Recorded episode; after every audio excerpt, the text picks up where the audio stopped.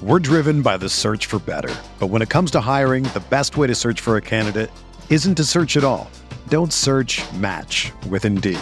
Indeed is your matching and hiring platform with over 350 million global monthly visitors, according to Indeed data, and a matching engine that helps you find quality candidates fast.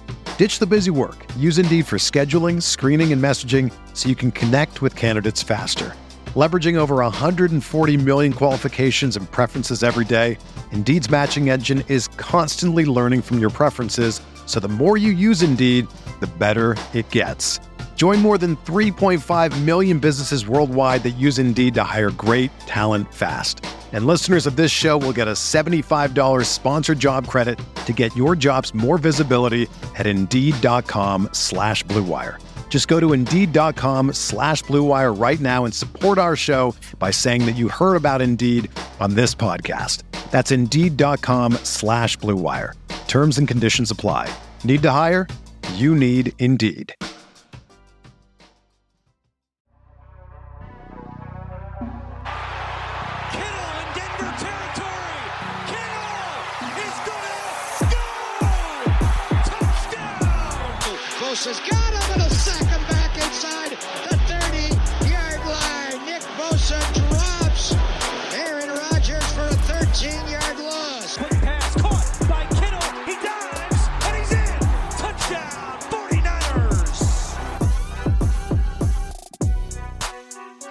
What is going on, everybody? Welcome to Striking Gold, your 49ers podcast on the Blue Wire Network. My name is Rob Louder. I cover the 49ers for all of you on the other end of the speaker. And welcome back. It feels like forever. It hasn't been, but it feels like it. I mean, we're on the same podcast schedule we've been on. The last one I recorded was on Sunday, and it just feels like it's been ages. it's just it's been a long week for 49ers fans and 49ers media alike. There's just been a lot going on, a lot to take in, a lot to absorb. And I think one of the biggest misconceptions in sports, and I've said this before, I kind of walk a fine line between media and and fan. I mean, obviously I would have never became 49ers media had I not been a fan. It's kind of what gave me the motivation to work my way into that side of the business.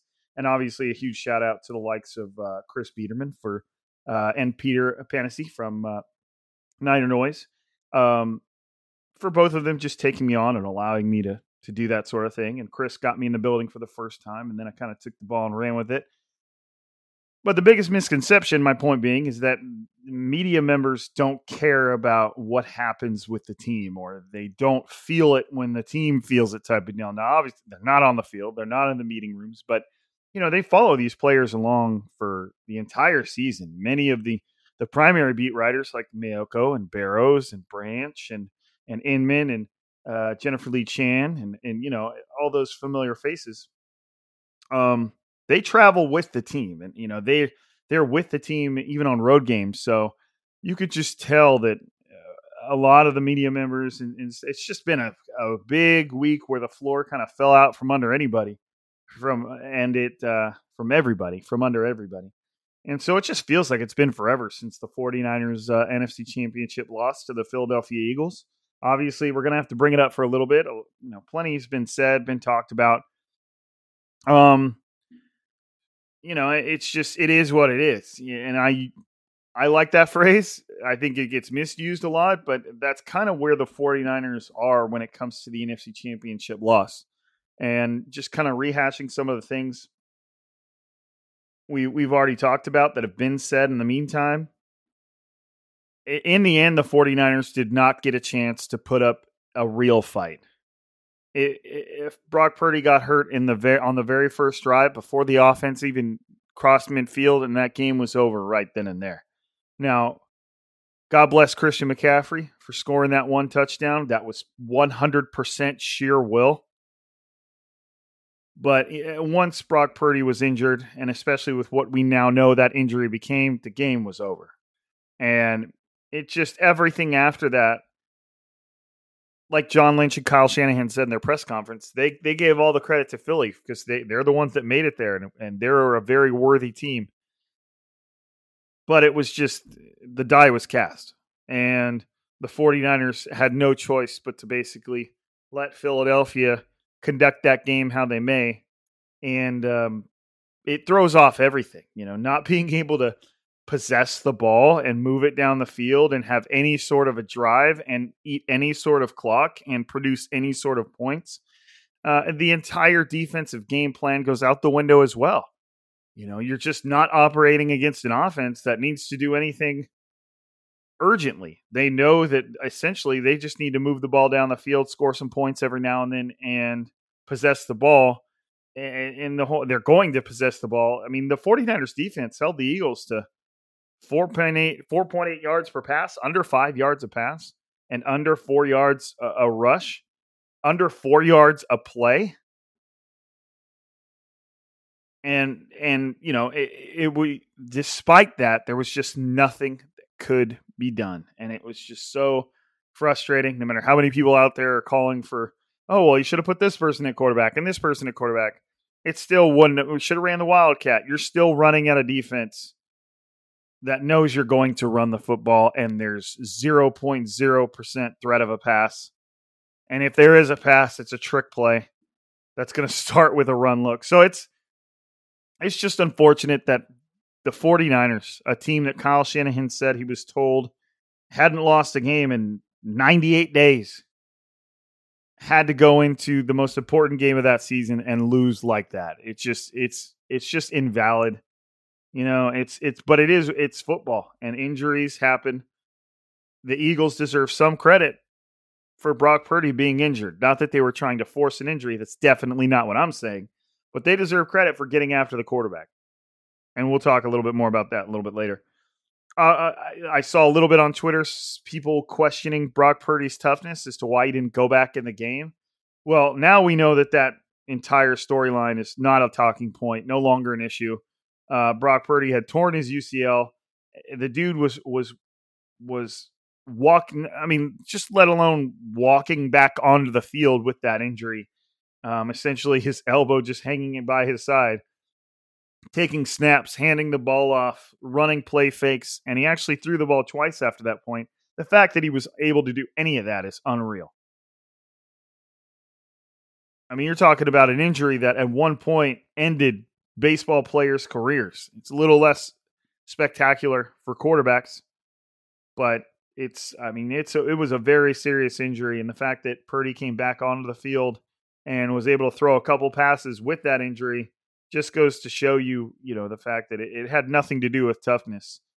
He was done, and yet he still went back out there. One of the things that just like I had to laugh at at the computer when I saw it was uh, an Eagles fan tweeting out the fact that that the Eagles won a Super Bowl one time with a backup quarterback, so they didn't want to hear it. And it, I just laughed because it's like sometimes people tweet stuff that's just so stupid that you just look at it and you're like, somewhere in their head, this makes sense. And that's the scariest part. And you just, and then with that tweet, it's like, okay, cool. The Eagles did win a Super Bowl with a backup quarterback, which is impressive. None, nobody's questioning that impressive. But the 49ers lost their backup quarterback like 10 weeks ago. And then they in the in the NFC Championship game, they at the in the first snap, Nick Foles was the quarterback going into that Super Bowl. The 49ers lost their third string quarterback during the first drive of the game. Those two things are not the same. They even lost their fourth string quarterback and had to go back to a crippled third stringer. Those two things are not the same. It's, I, I mean, I shouldn't. I feel like I shouldn't even give something like that airtime. It's just so dumb. Like, please, you've been told this all your life. Allow your brain to think before you decide to say. Man, wouldn't mankind just be that much better off if we did that more often? I remember uh, a scene from John Adams. It's an HBO series with Paul Giamatti. God, if you haven't seen it, watch it. If you have even the slightest appreciation for historical content, Watch John Adams on HBO. Um, he's having a conversation with Benjamin Franklin in a restaurant, and ben, uh, Paul Giamatti or John Adams says, "Do you not believe I should voice my opinion and say how what I feel?" And he goes, "No, not at all. A ton of the world's problems have been caused by men saying what they feel.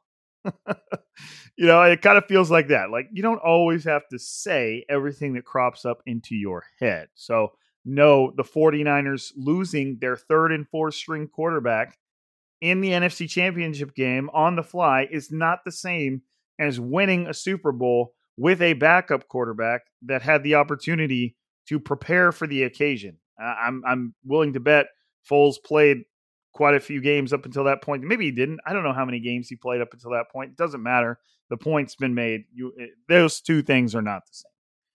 Now the 49ers uh, enter into an offseason where the primary talking point for the 32nd year in a row is going to be quarterbacks. And it may not be as complicated as we thought it was going to be because Tom Brady, um, two days ago, I'm recording this on a Thursday evening, announced that he is retiring from the NFL for what seems like for good. I don't think he's going to unretire twice, um, but I mean, crazier things have happened. And with that announcement, removes a, a large talking point from our our off season which I have no complaints about, especially after the last few seasons and and analyzing every possible avenue at quarterback. It's I guess I can say it's nice that one of them has been removed and we don't have to talk about it. Yes, the 49ers probably would have won a Super Bowl if they would have gone after Tom Brady in 2020.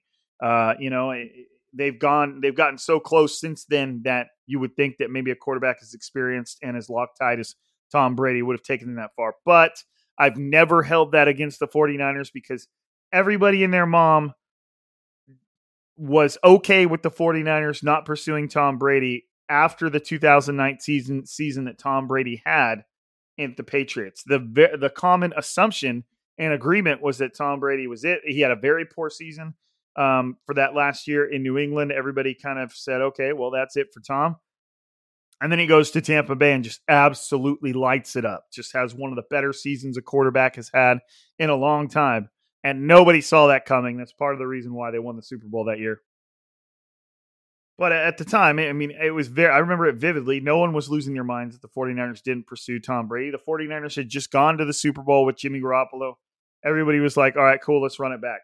That sucks. We lost, but it is what it is. That's kind of what, the, you know, I'm sure there was your average 49er fan out there with with 12 and a half followers on Twitter that loves to reply to everybody's tweets saying, "Well, I said this." I'm like, "Dude, I'm sure you did, but you had 12 and a half people listening to you and nobody even liked the tweet you sent." Like it, I'm not trying to big time anybody, but I always laugh at those comments. They're like, "Well, I mean, I said this earlier in the off season." I'm like, "Man, I, I can't hear you. I can't I can barely hear the people I love most on Twitter." with all the BS going on with the stupid ass for you tab they've added there. Get that shit off my Twitter. It's so bad. You know what it really is bad is it shows you who other people follow and you're like, "Man, they're tolerating this crap." Anyways. So yeah, cool. Would have been cool if Tom Brady showed up. He didn't. It's whatever.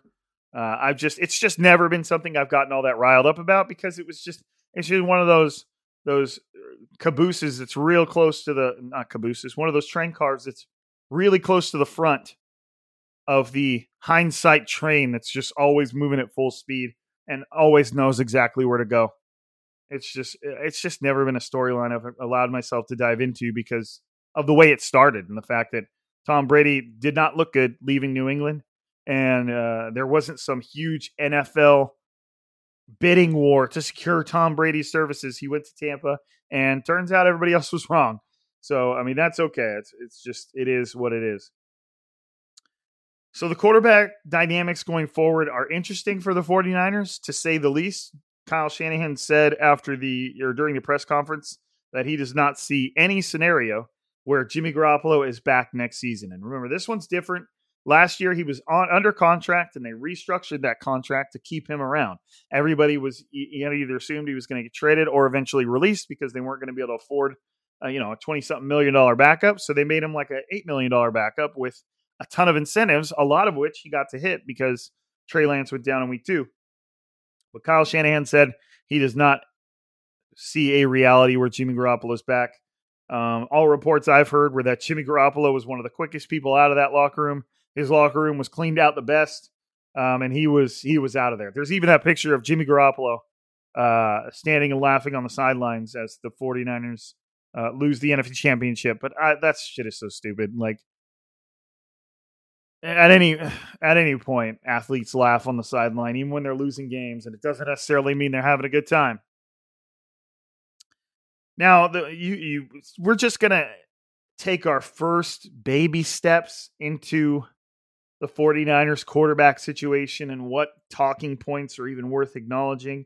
First thing I want to make clear though, and I tweeted this tweeted this out and just eh, the reactions weren't quite as funny as I thought they were going to be, which is good. I am excited to watch Trey Lance play football in this 49ers offense that since he's been out has added Christian McCaffrey to the mix, has seemed to really hit its stride. Now, part of that stride was Brock Purdy. So I'm not going to act like Purdy had no influence on what the offense was doing late in the season. In fact, it's the opposite. It seems like he unlocked the offense quite a bit. But I am excited to see Trey Lance get back on the field and get back in this offense and see what him and Shanahan could cook up. And uh, I I don't necessarily feel like Lance is the favorite for to be uh, the starter in 2023. But that still doesn't mean that I am not excited to see him get healthy again and get back in with this group and start slinging the rock around and and running the football from time to time. No, Trey, I don't care that you broke your ankle running the ball. Keep doing what you do. I've, you know, I, have we'll get into that. We've gotten into that. Trey Lance, eh, you know, 50% of his dynamic was his rushing ability. I, I hope he keeps running the ball, whether it's designed or impromptu. So I'm excited to see him get back out there. I'm excited to see if, if, you know if his abilities have grown at all. I mean, he's been recovering from his in, from an injury, but that you know such a massive mental aspect of that position that it wouldn't surprise me that if he just looked better based on his knowledge of the game and and how it's grown up until that point. Um, John Lynch and Kyle Shanahan seemed pretty confident that Brock Purdy, who, like I said, suffered a torn UCL and there are wildly varying recovery times depending on the severity of the injury. I know that if they have to completely restruct, reconstruct that that tendon, um, that or ligament, that it's like a year recovery time. You know, that's the official Tommy John surgery that that that's ended athletic careers, and it's not necessarily apply like that for a quarterback, but it's um it's a serious surgery. I mean, any surgery is serious, but there. And, and, but if he if he if it's just a, a like a partial tear and they kind of have to reconstruct it and and or you know it's it. I'm no I'm no doctor, but you know I've been trying to absorb what I can.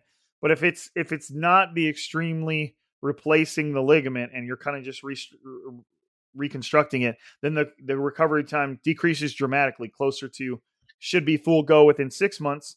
And about three months of that recovery time is is kind of like 50, 50 to 60% activity. So you're given a really sharp representation, a clear representation of what progress Purdy would be, would have been making from the injury and any surgeries that happened. And so, eh, you know, he's still getting second opinions. He's talking to multiple doctors. He's figuring it out. Obviously, the they won't know for sure until his his elbow's cut open and they're looking at it right in front of him. But John and Kyle did seem relatively confident that Purdy would be ready by training camp and would be kind of under that six month timetable window. Um, which still, if it's a year window, things get very interesting because you're talking about Purdy essentially missing the vast majority, if not all, of next season. That's the really, really tough part about suffering a significant injury in the NFC Championship game, as it happened so late in the season that that recovery time was really going to bleed into this season. We're driven by the search for better, but when it comes to hiring, the best way to search for a candidate isn't to search at all. Don't search. Match with Indeed. Indeed is your matching and hiring platform with over 350 million global monthly visitors, according to Indeed data, and a matching engine that helps you find quality candidates fast. Ditch the busy work. Use Indeed for scheduling, screening, and messaging so you can connect with candidates faster. Leveraging over 140 million qualifications and preferences every day, Indeed's matching engine is constantly learning from your preferences, so the more you use Indeed, the better it gets. Join more than 3.5 million businesses worldwide that use Indeed to hire great talent fast. And listeners of this show will get a $75 sponsored job credit to get your jobs more visibility at Indeed.com slash BlueWire. Just go to Indeed.com slash BlueWire right now and support our show by saying that you heard about Indeed on this podcast. That's Indeed.com slash BlueWire. Terms and conditions apply. Need to hire? You need Indeed.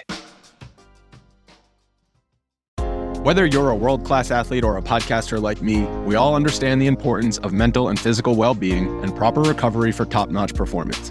That's why I'm excited that Unifyd Healing is sponsoring podcasts on the Blue Wire Network. Unifyd Healing is a new and super innovative global network of wellness centers powered by Energy Enhancement System, or EE System. If you haven't heard of the EE System yet, then you'll want to listen up. This technology promotes wellness, deep relaxation, purification, and rejuvenation. Wherever you are across the globe, access to a center is easy and affordable. Interested in experiencing the EE System technology for yourself? Go to unifydhealing.com/bluewire to learn more and find a center near you. That's unified, U-N-I-F-Y-D, healing.com slash bluewire. No material or testimonials on the Unifyd Healing website are intended to be viewed as medical advice or a substitute for professional medical advice, diagnosis, or treatment. Always seek the advice of your physician or other qualified healthcare provider with any questions you may have regarding a medical condition or treatment and before undertaking a new healthcare regimen, including EE system. So if, if it's if it's the the most severe form of that injury, then we're talking really interesting because Purdy is not even an option next year. But even with the six month time frame, you got Purdy possibly being ready to go really close. I mean, what is it? Beginning of February, all of February, March, May. I just skipped April because fuck it.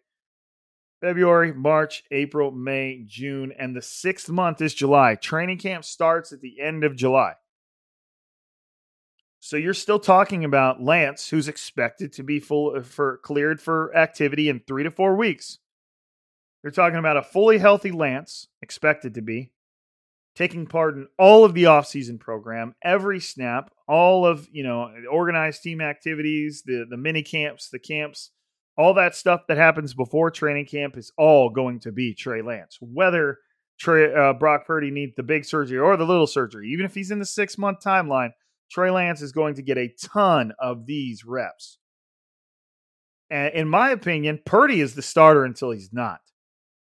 But Lance has the opportunity here to really shake up this tree. Maiocco said on his podcast today, I believe, that there are some players in that locker room that he believes would be genuinely upset if for some reason Purdy was not named the starting quarterback. And that is understandable to me. Yes, I understand that Lance got hurt, but Lance got hurt a long time ago and a lot's happened since then. Garoppolo came in, played excellent, got hurt again. Purdy came in and took this offense to another level and operated this offense to what seemed like Kyle Shanahan's ideal operation. Like how Purdy was running the offense seemed like that was exactly how Kyle wanted to run it. And he trusted him on every down. It didn't matter what the situation. He was calling what he was going to call because him and Purdy were jiving. They thought you uh, whatever it was, they thought about the offense in the same light. And Kyle just seemed ultimately comfortable with Purdy. So to me, this is Brock Purdy's offense until it's not. And Trey Lance has an opportunity, even with taking all these offensive reps. Reps, I still believe it's Purdy's job when he comes back, just because of how good this team was with him at the helm. But Lance has an opportunity here to give Kyle something to think about. He's going to be getting all all of these offseason reps, and that does count for something. And players become familiar and they're like, "Oh man, wait, what, uh, Trey's looking good." And don't forget, Trey is the guy that they traded up for and gave away first round picks for. Now that to me means nothing when it comes to who you ultimately go with. But it's not like Trey's status in the organization, in the building, and what he was intended to be can just be ignored. He's not written off. He's not ignored. He's not, he doesn't have no chance. There is a chance that Lance retakes this job. Now, do I think the odds are good of that? No, I don't. But he is has a chance right now. And at the very least, he has a chance to work himself up to look, when training camp starts and Purdy's back here, I deserve more than just backup quarterback reps. That is what Lance has a chance to do over this offseason, which is fine with me. Compete, compete, compete. Just keep competing, and you'll see where you end up. Kyle Shanahan and John Lynch said that they were comfortable with this quarterback room heading into the offseason. Now, obviously, they're going to have to add a couple arms to facilitate the offseason and training camp, but in terms of who they feel is is being considered for a starting role and somebody that could start, it seems that they're okay with Purdy and, and Lance, which is to me seems a little risky because they're both injured, like right now. both significant injuries. Now Lance is on the back end of his, but they're both significant injuries. And Lance had to have a second surgery because not everything worked out perfectly in the first one. So things aren't just uh, gravy. You know, Kyle Shanahan saying he's content with those two is is not just uh, you know without note. Like that's significant, and that's a risk in and of itself. Just he said that he didn't feel like he needed to bring in any sort of a veteran. You know, I, if it were my roster, it's not. I wouldn't be doing as good of a job with, with it if it was. But I mean, I would bring in somebody, you know, that like, you know, the best quarterback available after kind of that big, expensive wave of free agency. That being said, the 49ers are also starting to back themselves up against the wall when it comes to the salary cap because you've got Nick Bosa's extension coming. Um, I think they'd want, ideally, they'd want to keep uh, Aiyuk around. Um, you know, those all, none of those are urgent. Bo- Bosa's more so, but they don't necessarily have the money to just be throwing around to any veteran quarterbacks. And you're not getting a quarterback for that, you know, for cheap, a, a decent quarterback for cheap anymore. It's going to cost some money. So the quarterback dynamic in San Francisco, as it always is, is interesting. And we're just going to have to see where it goes. There's going to be a large portion of time where we're going to be watching Trey perform during the offseason programs and getting little breadcrumbs here and there as to how he's doing, what he looks like, can he compete for this job? Uh, you know, in my end thoughts, uh, the thing that keeps popping up in my mind is I don't care how many picks the 49ers gave up for Trey Lance. I look at it as it, it look look at it like the 49ers gave up all those picks to get a starting quarterback. And if that starting quarterback, you know, ends up being Purdy, I don't care. Uh, I understand that they got Purdy in the seventh round, but the end result is still a solid quarterback on the field. That's what the 49ers want, whether it's Lance or Purdy. That's what you're trading up to give yourself a shot at. Now, yes, you could be at the very front of that hindsight train and be like, well, the 49ers could have done this, this, and this with those draft picks rather than take Lance, and then they'd have Purdy and everything would just be great. Well, yeah, that's not how this works. Um, you can't just rewrite history. This isn't back to the future. You can't go back there and tell the 49ers to not pick Lance because you're going to take this guy in the seventh round. That's just not reality. Uh, and the odds of somebody like Purdy performing how he did are just astronomically high, like or whatever you want to call it. Not not common. So there's going to be a lot to talk about with this quarterback room, especially once Lance starts throwing the ball around and moving. Um, it could get very interesting. It'll be interesting no matter what, but it could get very interesting if Lance looks like he's still capable of taking his game to another level. Um, one thing that I got to mention before I forget Vic Fangio was one of the 49ers defensive coordinator candidates since DeMeco Ryans has been named the head coach of the Houston Texans, awarding the 49ers yet another third round uh, pick um, as far as uh, the promotion of uh, coaches of color. Um, I believe it essentially applies to every uh, race don't um, other than white. I believe I'd have to look more into the rule, but I uh, I believe it's basically if you um, aid in the development and the promotion of coaches of color, then you're awarded for it. Which um, I don't mind. I think that it's definitely promoting teams to look just a little further than the people that they're comfortable with. And that's not even a race thing to me. That's a it's just something that pushes people to look just a little bit further than they might have. So, and the 49ers have done an excellent job with that with Robert Saleh, with Mike McDaniel, and now with DeMeco Ryans and uh, they continue to do that, and it's it's just a very impressive for an organization to be churning out successful coaches like the 49ers have, let alone coaches of color that obviously the NFL um, wants to be given their fair shot. So it's been cool to watch, and you know, it, in the 49ers case, it's not it's not a gimmick.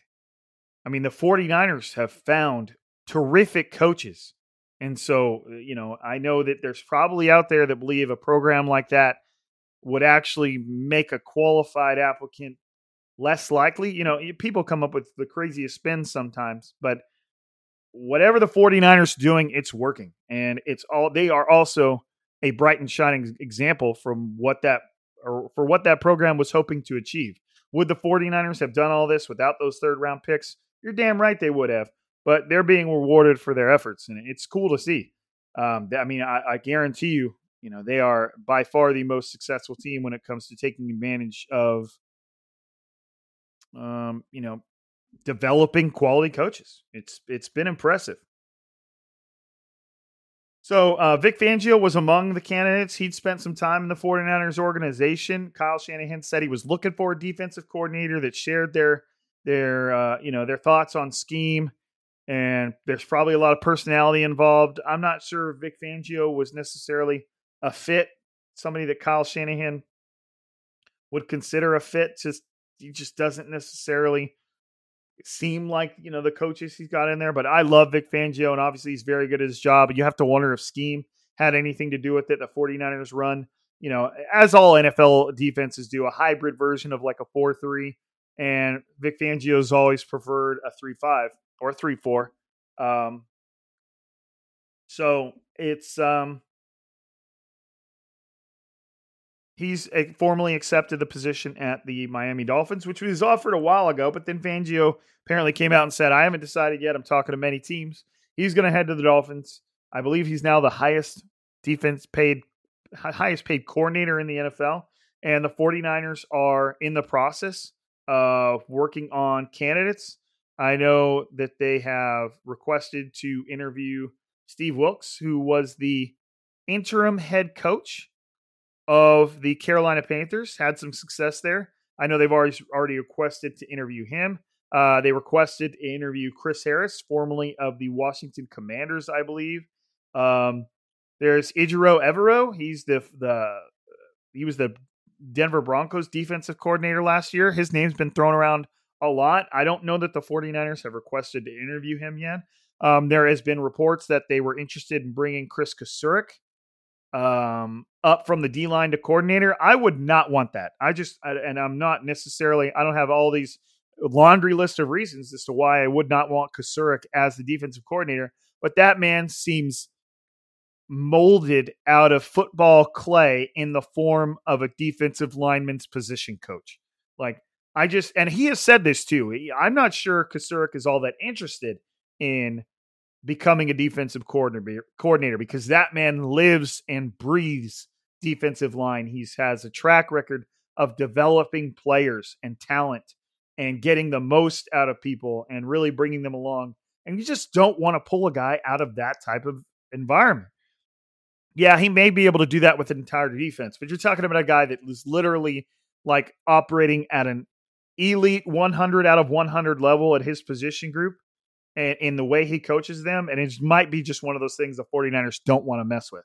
And maybe Kocurek feels the same way. It's it, it in the in a small shred of relativity, uh, relativity.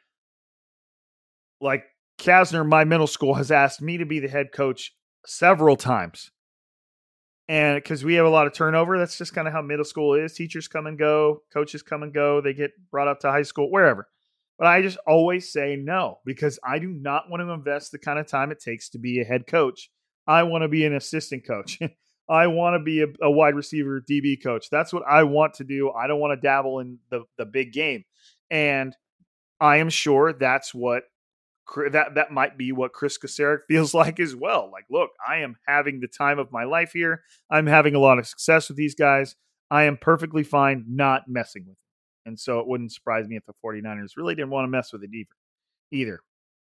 So to me, the favorite seems like it would be Steve Wilks if the Panthers give the 49ers uh, permission to interview him. Um, he's got a track record. He's a veteran coach. He seems like maybe one of the few coaches that might be able to step in for somebody like DeMeco Ryans and be able to take command of a defense that just is absolutely laden with talent because whoever the 49ers bring in a defensive coordinator, that is pressure. Here, here's Fred Warner. Here's Nick Bosa. Here's this top defense in the NFL. Please don't screw it up. you know, like uh, so I, I, think a veteran like Steve Wilks would be a great choice. Um, I don't know as much about Chris Harris, but um, we'll see where the 49ers go. We'll see what they do. What else do I got on here? I mean, you had Kyle and John Lynch's presser. Uh, I know that's where we kind of started here. Kyle was so obviously over it. And obviously, the question that was asked that got everybody talking was basically asking Kyle Shanahan look, if you include Josh Johnson, which whatever, you can't include him if you don't want to. I mean, he got a concussion when he fell and hit his head on the ground.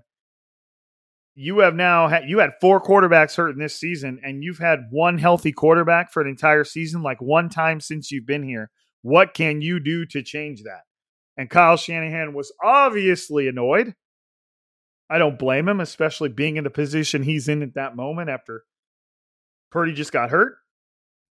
Um, it, I mean, it's very clear why he did not want to answer that question, but I don't blame him for being annoyed at that question and just for generally kind of trying to blow it off. He essentially said, "Look, like I can't control the the the dynamics of football and what happened to these guys. You know, Trey Lance, freak accident, broken ankle. Is it a freak accident? He was running a, like a like a quarterback keeper uh, down the middle, and a defensive tackle hit him and broke his ankle. I still think it's a freak accident. People run in between the tackles all the time. Trey Lance is 6'4, 250. He ran for over 1,000 yards in college. He's not new to running, he's not new to being hit. Um, everybody's new to being hit by NFL defenders when they first get in the NFL. But, anyways, not that freak of an accident, but not necessarily something I ever blamed Kyle Shanahan for. I know that was super trendy to to blame Kyle Shanahan for uh, uh, doing that run play with Trey Lance. But I mean, like I said, Trey Lance ran for well over a thousand yards in college. I always assumed he was going to run every type of run there is. Um, that just sucks that that happened. Then he, you know, obviously talked about Jimmy Garoppolo getting rolled up on, broken his ankle, and then he talked about Brock Purdy getting sacked on a play action pass. Um, and he talked about Josh Johnson hitting his head against the turf and getting a concussion. Now, the one kind of pushback I offer is like, look, Kyle. Purdy did not get hurt on a normal play action pass. He got hurt on a play action pass where Tyler Kroft, the backup tight end, was tasked with blocking Haason Reddick long enough for that play action pass to both develop and get thrown. Haason Reddick, who was, I believe, second in the NFL behind Nick Bosa in sacks. If he wasn't, he had like 16 and a half. So he was right there. And so it's not like this was any average play, any action play, action pass. And what what kind of and I and I don't necessarily I don't want to just heap the Brock Purdy's injury blame on Kyle Shanahan's play calling because I'm sure Kyle Shanahan has called plays like that before. But to act like there was nothing that could have been uh, done to prevent that play from happening is just a little disingenuous in my part. Not crazy, not like holy shit, Kyle Han- Kyle Shanahan just say it wrong. Not like that just he got it's almost like his offense got caught. Kyle Shanahan is all about matchups. We've watched him eviscerate defense with match defenses with matchups like clockwork all the time. It's what he does. Well, in that case, the Philadelphia Eagles got their matchup. They got Haason Reddick on Tyler Kroft, and the result was a sack that just happened to seriously hurt Brock Purdy and result in very significant surgery. So to act like the way Brock Purdy got hurt is just there's no way, no reality where that could have been avoided. It's not entirely true. Still not blaming it on Kyle Shanahan. That's just to me, it's just lazy. Like you shouldn't have done that. I'm sure the 49ers, like I said, have ran that play multiple times. But maybe a play like that is a little like playing Russian roulette. Like there's six chambers, only one of them has a bullet, you might be able to go quite some time rolling that chamber and pulling the trigger before that gun eventually fires. But eventually it will fire. And Kyle Shanahan may have been playing Russian roulette when it comes to a play call that requires a backup tight end or any tight end for that matter to block the for the the defense's premier pass rusher. I'm sure the 49ers would love somebody to do that with Nick Bosa. And they have and they've paid for it. And the four that's what happened to the 49ers when Purdy got hurt. They put Tyler Kroft on Haason Reddick. And if you look at that play, Mike McGlinchey was beat too. I don't know who he was beat by. Could have been Fletcher Cox. I don't know. But Mike McGlinchey was beat too. Purdy was getting hit either way. A lot of people were like, oh, just stepping up in the pocket. Well, Haason Reddick was running the arc, and whoever was up against Mike McGlinchey was coming through as well. Purdy was going to get hit by two folks. Reddick's just faster, got there first. So even stepping up in the pocket was not necessarily a, a foolproof solution because that whole side of the pocket was collapsing. So for Kyle to act like there was no way that anything could have been done to prevent Purdy's injury, you know, that's not entirely true, but you know, Kyle Shanahan's a stubborn dude. It is, you know, it's it's it's still there's still something to be said by the fact that 49ers churn through quarterback injuries like it's the way it is. Teams go a decade without their quarterback getting seriously hurt. I mean, look at Tom Brady. I think that I mean he's not the necessarily the the average, but I think that dude missed one season in like 89 years. It just doesn't happen that often. And it happens to the 49ers all the time. Like clockwork. Like that's the way it's supposed to be. So there's got to be something going on here, or at least something that could be changed. Maybe there isn't. Maybe it's just the world's shittiest football luck, but it pisses me off. Not at Kyle Shanahan or anybody. It just sucks that the, this 49ers team was so good. They deserved to be in this game, and they didn't get to do it because Purdy got hurt. And so did their other two quarterbacks. So it's, and three quarterbacks. So it's just crazy. So, a few other note, notes from the press conference. John Lynch is sticking around. He's stay, at least for another year. He's not taking a broadcast job. 49ers don't plan on bringing in a veteran quarterback. They don't plan on bringing Jimmy Garoppolo back. Trey is going to be cleared in three to four weeks. Should be full go by the start of the offseason stuff. Um, they are in favor, of course, of bringing in the rule that allows the rost, uh, rosters to um, keep an extra quarterback that doesn't impact the numbers. So you've always got three quarterbacks, but it's that's like an extra spot. Um, but yeah, I think that's it for today. I mean, a little shorter of a pod, but we're kind of just churning through some news um, throughout the week. Uh, not a whole lot more that I feel like necessarily needs to be said. I'm kind of perusing through the headlines right now to make sure I haven't left something egregious out. Um, I think the next time we jump on here next week at some point, um, it may not be Sunday into Monday. It might be like Tuesday into Wednesday. You know, if I, if we're going to slowly transition into one pod a week off season stuff, um, it'll probably be on a Wednesday, maybe on a Tuesday. We'll see. We'll get there. Y'all know I'll keep you in the loop. Um, one of the things I think we'll talk about first is who's on, who's out the door as far as free agency goes. Um, should the 49ers bring any, any of them back, some of them back? Are there any players out there that the 49ers should consider bringing in, which is going to be tough considering who they have to resign? We'll just get into that, the state of the roster, and uh, kind of where it's going. Um, and, and obviously, any other news that comes up, I have a feeling the 49ers may have hired their defensive coordinator by then. We'll see. I don't know how fast they can move with that. All the options that that they have reportedly asked to interview are not uh, part of the last two teams. So we'll see. But I appreciate you guys. One hell of a season. Oh, real quick, end of the pod. Mike McVeigh said something to me on Twitter. Just added me with some real solid positivity. Uh, some I remember it just being a very pleasant, like almost like a thank you for the season type of message. I'm kind of trying to look for his Twitter right now just to see. But I realized, literally hopping onto the mic and getting ready to record this pod, that I forgot to reply to it. I think I got it during the day when I was in the middle of dealing with a bunch of seventh and eighth year old kids and I forgot to reply to it. And I remember that. Okay, here it is. Mike said, Rob, thank you for a great season of podcasts. It's awesome the community this pod has created And just like many other faithful, I'm looking forward to what you bring this offseason. What a great run this year was. Here's to many more. Mike, I appreciate that, man. That is awesome of you. I appreciate you uh, being such an integral member of this pod. I'm sorry that I never wrote you back on Twitter. It literally was like a flash in my mind right now of um like I was like, wait, wait, wait. There was because it was you know I'm sitting down, I'm getting into striking gold mode, and I'm like, wait, wait, wait. There was a message from my from Michael McVeigh. Uh, I forgot to write back with it. So now you're getting the the exclusive podcast shout out treatment, Mike. So I appreciate you.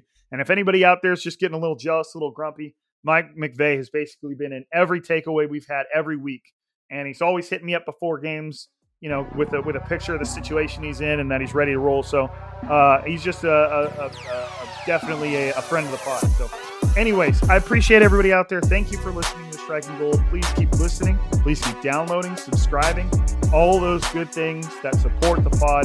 Um, if you feel us us, us worthy, uh, then jump on whatever app you're on and leave us some, a bunch of stars and, and some positive words. Um, but if not, just keep listening. That's the ultimate form of support. I appreciate you guys. Uh, but hey, I mean, all good things come to an end. You know this for another week. I'm Rob. This is Striking Gold, and we are signing out.